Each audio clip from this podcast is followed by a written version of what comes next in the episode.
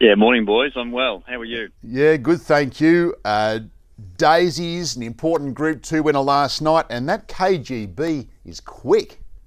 Yeah, he's impressive, isn't he? He's um, actually his mother won at Tasmanian Oaks of all things, but he's very sharp. Um, it was a good win. I know the the pattern probably suited, but he did a lot wrong on his wrong lead, and um, it was his second start a month between runs. Uh, so, uh, yeah, nice horse going forward. Uh, the plan with this Jacquinot is to have him spot on for his next two runs today and the next one. Um, what he's been with Gerald, has he?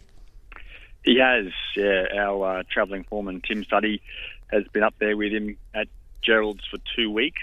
Uh, so he arrived settled well. He he's not a robust horse, so we gave him a few days to sort of settle in and put his weight back on, and then he had that trial, obviously at Randwick there on the inside track, uh, which was good. You know, uh, they went slow, and uh, he was back in the tight track, and he worked well past the post. And I know Huey said he'd like to ride him, uh, but Damien was committed, um, and he, he got very well there on Tuesday on the course proper. So he's had a perfect prep. He's sort of set the peak in this run.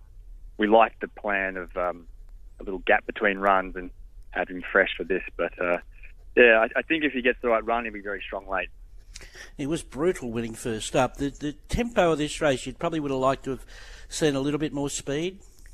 Yeah, what do you guys think there? I mean, uh, I, I, see there's a few um, trainers saying they might try and ride with the sit, so it's going to suit favourite, isn't it? Um, she'll box seat. And uh, with Jacquinot is he begins okay, but his first five strides he gets he's slow into stride, so he'll be back in the ruck. Um, hopefully the the track pattern suiting today, because uh, yeah, if, if, he gets gets the breaks and um, he is able to make ground, um, he'll be storming home.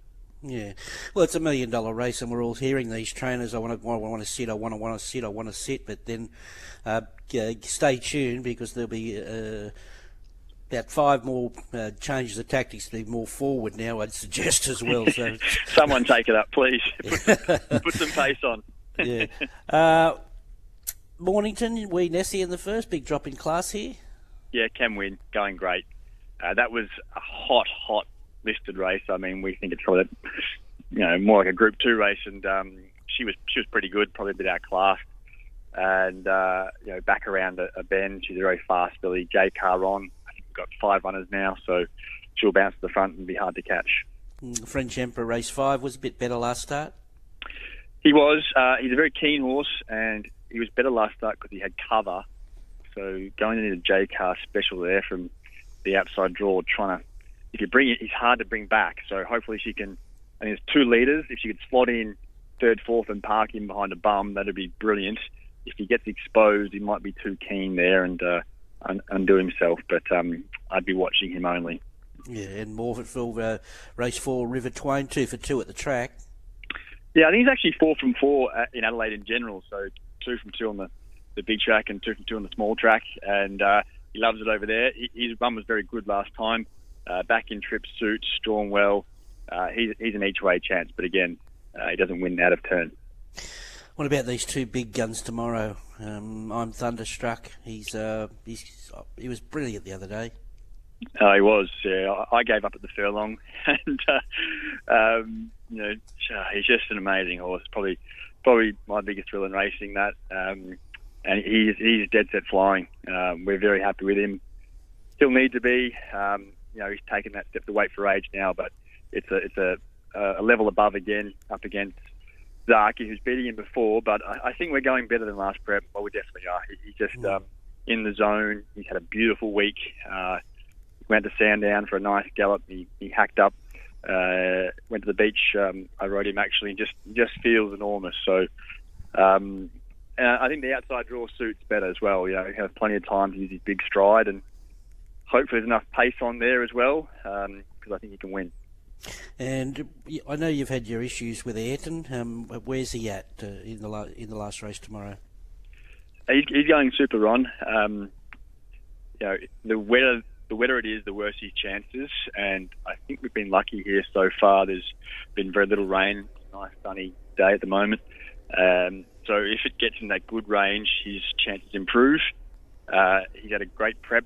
Uh, he's very forward in coat and condition, and he'll, he'll run really well. I think he's um, unbeaten, fresh up.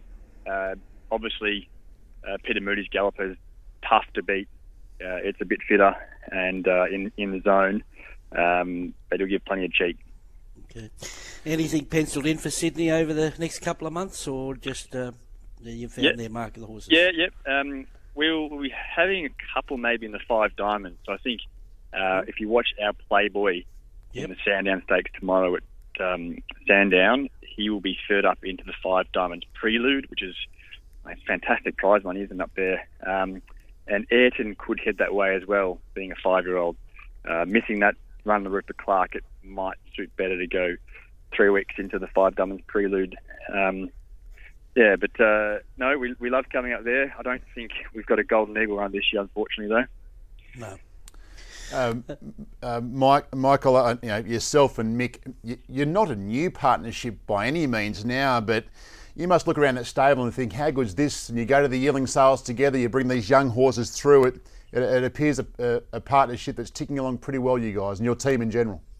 Yeah, it, it does work really well, Richard. Um, Mick is amazing to work with. I think everyone who works with him knows that. He's a straight shooter, he's honest, and he works extremely hard, and it just works. Um, I think we've been together for three years now, and uh, yeah, Mick did say to me this is the best team he's ever had. So that's very exciting, and um, particularly the move to Cranbourne since we changed um, the strike rate, you know, improved out of sight.